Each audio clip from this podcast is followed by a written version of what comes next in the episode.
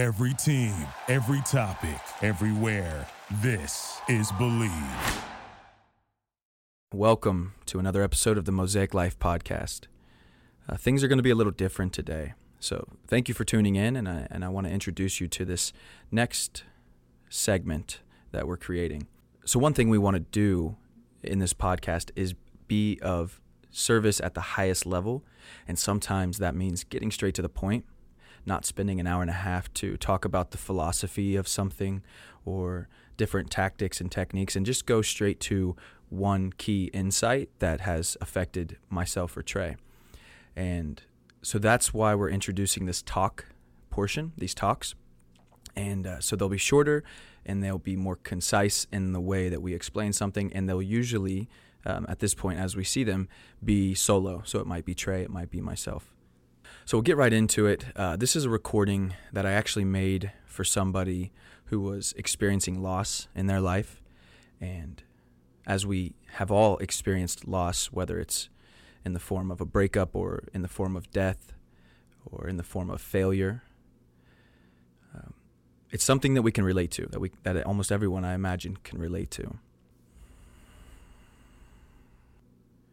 When I experience what I might call a negative emotion, what I would call, you know, what I used to call a negative feeling or emotion, um, I'm learning the importance of embracing that part of us rather than shunning it, rather than acting like it's not there, because it begins to leak into every area of our life if we neglect to see it, if we neglect to feel it fully.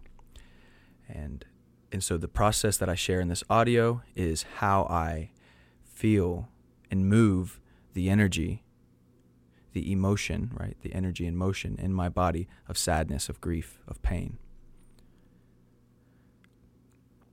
So without further ado, we'll jump right in. I appreciate you coming in and listening, and I hope this helps. I hope this lands for some people.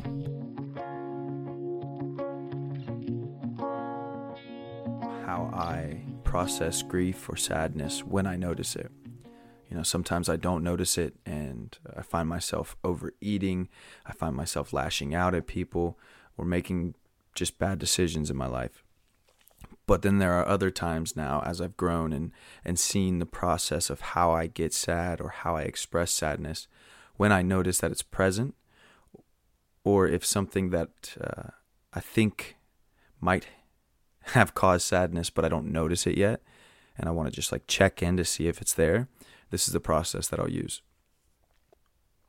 For me, I set up a container, so a timeline, a time frame, literally to be a container. I choose an amount of time, and then I also choose a container or a structure in the form of um, where I'm doing this. So I try to do this where I'm completely alone. It's hard to do if if my wife's near me or if I'm in a public place somewhere. So the most isolated I can be, the best, the better. And I I use headphones. So I'm, as I tell you this, you know, if it feels right, give it a shot. Or if something else comes to mind for you that would work in a similar fashion, this works for me, then great. Hopefully you can make use of that. So I'll put headphones on and over the past few months, I've created a, a list of five or six sad songs that really hit me. Uh, and I made that playlist on YouTube. And I'll put my headphones on and I'll play that playlist and I'll sit. And my distinction being that I'm going to sit through this playlist, do whatever I can to pass the sadness. And then when the playlist is over, go back into my day and do whatever I was doing. Now, sometimes I, have to do it twice or maybe even a, a couple more times just because I can feel it really there after doing it one time. But I feel much more grounded, present, relaxed, and um, intentional after doing this process. So I'll sit. Sometimes I'll even light candles. Um, I, that can sound crazy, but it really creates a beautiful ambiance. Like if it's dark, a couple candles, uh, sit in a chair or on a meditation cushion, put my headphones on, and play this playlist. And for me, as these songs play, things might come up, but most often I have to kind of search for the pain. Um, so the other day, I had a conversation with my sister, and and uh, the conversation hit me, and it made me sad. But I didn't get to do this process process right after that. I had to go and be with my family. I had to put my kids to bed, and then that night, I wanted to work on passing that sadness. So I had to find what it was about that conversation that really hit me and I had to search through the conversation and then the images of what I was making up about the conversation to find the thing that really struck me. But when I found it and I had this, you know, these sad songs going, I had this container set where I'm in the dark, I'm sitting on this cushion. Um, I could really hold it. So I held that picture of sadness and I started crying. And uh, something I didn't do Something I haven't done as an adult that I used to do as a kid is when I would cry, I would sob. And it would be like an intense cry. I haven't done that a lot as a man. And I stopped doing that. And I realized when I don't do that, I'm holding back a lot of sadness that eventually turns into anger.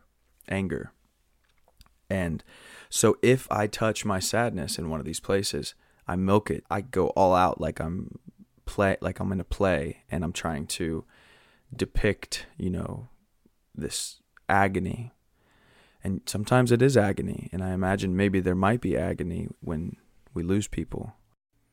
So that's what I've got. Um, have a time frame, um, have something to provoke the sadness, and allow yourself to be alone with it and really search for the sadness and push on that pressure pressure point and and milk it, you know, squeeze it until until it's exhausted, until that pain is exhausted. And you may have to do it a lot, but it works. It's not uh, it's not pretend. It literally passes the intense energy that sometimes sits dormant for us as men and usually comes out as anger or resentment or depression.